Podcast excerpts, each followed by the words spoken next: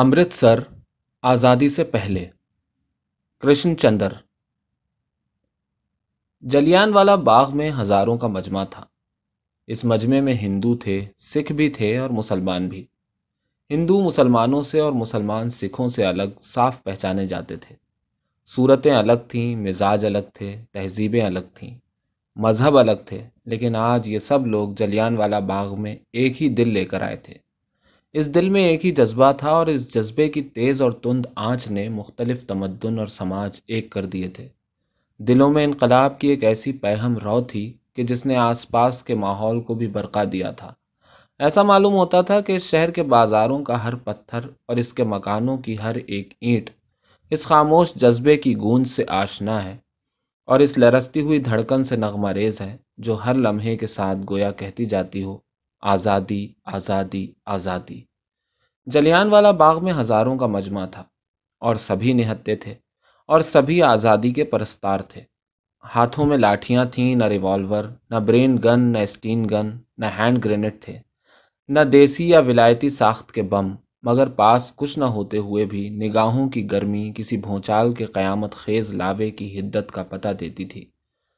سامراجی فوجوں کے پاس لوہے کے ہتھیار تھے۔ یہاں دل فولاد کے بن کے رہ گئے تھے۔ اور روحوں میں ایسی پاکیزگی سما گئی تھی جو صرف اعلیٰ و عرفہ قربانی سے حاصل ہوتی ہے۔ پنجاب کے پانچوں دریاؤں کا پانی اور ان کے رومان اور ان کا سچا عشق اور ان کی تاریخی بہادری آج ہر فرد بشر بچے بوڑھے کے ٹمٹماتے ہوئے رخساروں میں تھی۔ ایک ایسا اجلا اجلا غرور جو اسی وقت حاصل ہوتا ہے جب قوم جوان ہو جاتی ہے اور سویا ہوا ملک بیدار ہو جاتا ہے، جنہوں نے امرتسر کے یہ تیور دیکھے ہیں۔ وہ ان گروؤں کے اس مقدس شہر کو کبھی نہیں بھلا سکتے۔ جلیان والا باغ میں ہزاروں کا مجمع تھا اور گولی بھی ہزاروں پر چلی۔ تینوں طرف راستہ بند تھا اور چوتھی طرف ایک چھوٹا سا دروازہ تھا۔ یہ دروازہ جو زندگی سے موت کو جاتا تھا۔ ہزاروں نے خوشی خوشی جامع شہادت پیا۔ آزادی کی خاطر ہندو، مسلمانوں اور سکھوں نے مل کر اپنے سینوں کے خزانے لٹا دیے اور پانچوں دریاؤں کی سرزمین میں ایک چھٹے دریا کا اضافہ کیا تھا۔ یہ ان کے ملے جلے خون کا دریا تھا، یہ ان کے لہو کی طوفانی ندی تھی جو اپنی امٹتی ہوئی لہروں کو لیے ہوئے اٹھی اور سامراجی قوتوں کو خس و خاشاک کی طرح بہا لے گئی۔ پنجاب نے سارے ملک کے لیے اپنے خون کی قربانی دی تھی اور اس وسیع آسمان تلے کسی نے آج تک مختلف تہذیبوں، مختلف مذہبوں اور مختلف مزاجوں کو ایک ہی جذبے کی خاطر یوں مدغم ہوتے نہ دیکھا تھا۔ جذبہ شہیدوں کے خون سے استوار ہو گیا تھا۔ اس میں رنگ آ گیا تھا۔ حسن رانائی اور تخلیق کی چمک سے جگمگا اٹھا۔ آزادی آزادی آزادی۔ صدیق کٹرا فتح خاں میں رہتا تھا۔ کٹرا فتح خاں میں اوم پرکاش بھی رہتا تھا، جو امرتسر کے ایک مشہور بیوپاری کا بیٹا تھا۔ صدیق اسے اور اوم پرکاش صدیق کو بچپن سے جانتا تھا۔ وہ دونوں دوست نہ تھے، کیونکہ صدیق کا باپ کچا چمڑا بیچتا تھا اور غریب تھا۔ اور اوم پرکاش کا باپ بینکر تھا اور امیر تھا۔ لیکن دونوں ایک دوسرے کو جانتے تھے، دونوں ہمسائے تھے اور آج جلیان والا باغ میں دونوں اکٹھے ہو کر ایک ہی جگہ پر اپنے رہنماؤں کے خیالات اور ان کے تاثرات کو اپنے دل میں جگہ دے رہے تھے۔ کبھی کبھی وہ یوں ایک دوسرے کی طرف دیکھ لیتے اور یوں مسکرا اٹھتے جیسے وہ سدا سے بچپن کے ساتھی ہیں اور ایک دوسرے کا بھید جانتے ہیں۔ دل کی بات نگاہوں میں نتھر آئی تھی، آزادی آزادی آزادی۔ اور جب گولی چلی تو پہلے اوم پرکاش کو لگی کندھے کے پاس اور وہ زمین پر گر گیا۔ صدیق اسے دیکھنے کے لیے جھکا تو گولی اس کی ٹانگ کو چھیدتی ہوئی پار ہو گئی۔ پھر دوسری گولی آئی، پھر تیسری، پھر جیسے بارش ہوتی ہے، بس اسی طرح گولیاں برسنے لگیں اور خون بہنے لگا۔ اور سکھوں کا خون مسلمانوں میں اور مسلمانوں کا خون ہندوؤں میں مدغم ہوتا گیا۔ ایک ہی گولی تھی، ایک ہی قوت تھی، ایک ہی نگاہ تھی جو سب دلوں کو چھیدتی چلی جا رہی تھی۔ صدیق اوم پرکاش پر اور بھی جھک گیا۔ اس نے اپنے جسم کو اوم پرکاش کے لیے ڈھال بنا لیا اور پھر وہ اور اوم پرکاش دونوں گولیوں کی بارش میں گھٹنوں کے بل گھسٹتے گھسٹتے اس دیوار کے پاس پہنچے۔ تو وہ اتنی اونچی نہ تھی کہ اسے کوئی پھلانگ نہ سکتا، لیکن اتنی اونچی ضرور تھی کہ اسے پھلانگتے ہوئے کسی سپاہی کی گولی کا خطرناک نشانہ بننا زیادہ مشکل نہ تھا۔ صدیق نے اپنے آپ کو دیوار کے ساتھ لگا دیا اور جانور کی طرح چاروں پنجے زمین پر ٹیک کر کہا اوم پرکاش جی خدا کا نام لے کے دیوار پر پھلانگ جاؤ۔ گولیاں برس رہی تھیں۔ اوم پرکاش نے بڑی مشکل سے صدیق کی پیٹھ کا سہارا لیا اور پھر اونچا ہو کر اس نے دیوار کو پھلانگنے کی کوشش کی۔ ایک گولی سنسناتی ہوئی آئی۔ جلدی کرو، صدیق نے نیچے سے کہا۔ لیکن اس سے پہلے پرکاش نیچے جا چکا تھا۔ صدیق نے اسی طرح اکڑوں رہ کر ادھر ادھر دیکھا اور پھر یک لخت سیدھے ہو کر جو ایک جست لگائی تو دیوار کے دوسری طرف لیکن دوسری طرف جاتے جاتے سنسناتی ہوئی گولی اس کی دوسری ٹانگ کے پار ہو گئی۔ صدیق پرکاش کے اوپر جا گرا، پھر جلدی سے الگ ہو کر اسے اٹھانے لگا۔ تمہیں زیادہ چوٹ تو نہیں آئی پرکاش؟ لیکن پرکاش مرا پڑا تھا۔ اس کے ہاتھ میں ہیرے کی انگوٹھی بھی زندہ تھی۔ اس کی جیب میں دو ہزار کے نوٹ کل بلا رہے تھے۔ اس کا گرم خون ابھی تک زمین کو سیراب کیے جا رہا تھا۔ حرکت تھی، زندگی تھی استراب تھا، لیکن وہ خود مر چکا تھا۔ صدیق نے اسے اٹھایا اور اسے گھر لے چلا۔ اس کی دونوں ٹانگوں میں درد شدت کا تھا، لہو بہ رہا تھا۔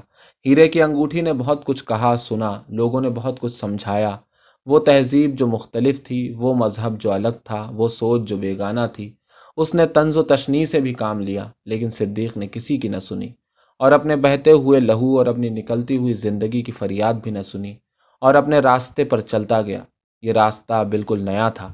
گو کٹرا فتح خاہی کو جاتا تھا۔ آج فرشتے اس کے ہمراہ تھے۔ گو وہ ایک کافر کو اپنے کندھوں پر اٹھائے ہوئے تھا۔ آج اس کی روح اس قدر امیر تھی کہ کٹرا فتح خاں پہنچ کر اس نے سب سے کہا، یہ لو ہیرے کی انگوٹھی اور یہ لو دو ہزار روپے کے نوٹ اور یہ ہے شہید کی لاش۔ اتنا کہہ کر صدیق بھی وہیں گر گیا اور شہر والوں نے دونوں کا جنازہ اس دھوم سے اٹھایا، گویا وہ سگے بھائی تھے۔ ابھی کرفیو نہ ہوا تھا۔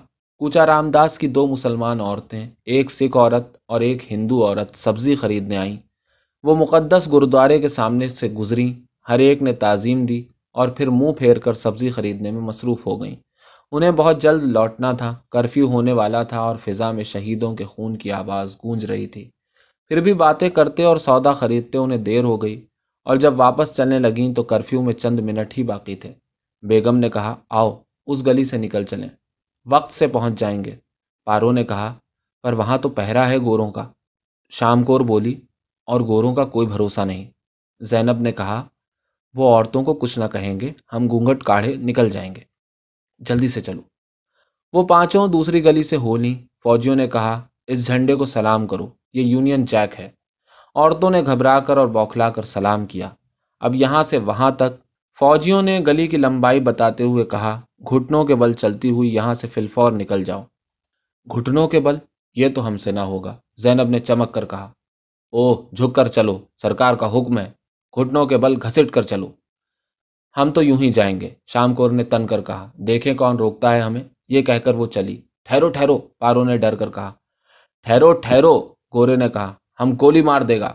شام کور سیدھی جا رہی تھی۔ ٹھائیں۔ شام کور گر گئی۔ زینب اور بیگم نے ایک دوسرے کی طرف دیکھا اور پھر وہ دونوں گھٹنوں کے بل گر گئیں۔ گورا خوش ہو گیا۔ اس نے سمجھا کہ سرکار کا حکم بجا لا رہی ہیں۔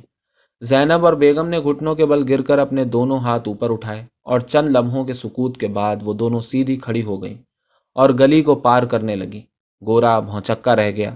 پھر غصے سے اس کے گال تمتما اٹھے اور اس نے رائفل سیدھی کی۔ ٹھائیں ٹھائیں، پارو رونے لگی۔ اب مجھے بھی مرنا ہوگا۔ یہ کیا مصیبت ہے؟ میرے پتی دیو، میرے بچوں، میری ماں جی میرے پتا، میرے ویرو، مجھے شما کرنا، آج مجھے بھی مرنا ہوگا۔ میں مرنا نہیں چاہتی، پھر بھی مجھے مرنا ہوگا۔ میں اپنی بہنوں کا ساتھ نہیں چھوڑوں گی۔ پارو، روتے روتے آگے بڑھی۔ گورے نے نرمی سے اسے سمجھایا، رونے کی ضرورت نہیں، سرکار کا حکم مانو اور اس گلی میں یوں گھٹنوں کے بل گر کر چلتی جاؤ، پھر تمہیں کوئی کچھ نہ کہے گا۔ گورے نے خود گھٹنے پر گر کر اسے چلنے کا انداز سمجھایا۔ پارو روتے روتے گورے کے قریب آئی۔ گورا آپ سیدھا تن کر کھڑا تھا۔ پارو نے زور سے اس کے منہ پر تھوک دیا اور پھر پلٹ کر گلی کو پار کرنے لگی۔ وہ گلی کے بیچوں بیچ سیدھی تن کر چلی جا رہی تھی اور گورا اس کی طرف حیرت سے دیکھ رہا تھا۔ چند لمحوں کے بعد اس نے اپنی بندوق سیدھی کی اور پارو جو اپنی سہیلیوں میں سب سے زیادہ کمزور اور بزدل تھی، سب سے آگے جا کر مر گئی۔ پارو، زینب، بیگم شام کور گھر کی عورتیں پردے دار خواتین، عفت ماں بیبیاں، اپنے سینوں میں اپنے خاوند کا پیار اور اپنے بچوں کی ممتا کا دودھ لیے ظلم کی اندھیری گلی سے گزر گئیں۔ ان کے جسم گولیوں سے چھلنی ہو گئے، لیکن ان کے قدم نہیں ڈگمگائے۔ اس وقت کسی کی محبت نے پکارا ہوگا، کسی کے ننھے بازوؤں کا بلاوا آیا ہوگا، کسی کی سہانی مسکراہٹ دکھائی دی ہوگی۔ لیکن ان کی روحوں نے کہا، نہیں، آج تمہیں جھکنا نہیں ہے۔ آج صدیوں کے بعد وہ لمحہ آیا ہے جب سارا ہندوستان جاگ اٹھا ہے۔ اور سیدھا تن کر اس گلی سے گزر رہا ہے۔ سر اٹھائے آگے بڑھ رہا ہے، سر اٹھائے آگے بڑھ رہا ہے۔ زینب، بیگم، پارو شام گور کس نے کہا اس ملک سے سیتا مر گئی؟ کس نے کہا اب اس دیش میں ستی ساوتری پیدا نہیں ہوتی؟ آج اس گلی کا ہر ذرہ کسی کے قدوسی لہو سے روشن ہے۔ شام کور زینب، پارو، بیگم، آج تم خود اس گلی سے سر اونچا کر کے نہیں گزری ہو۔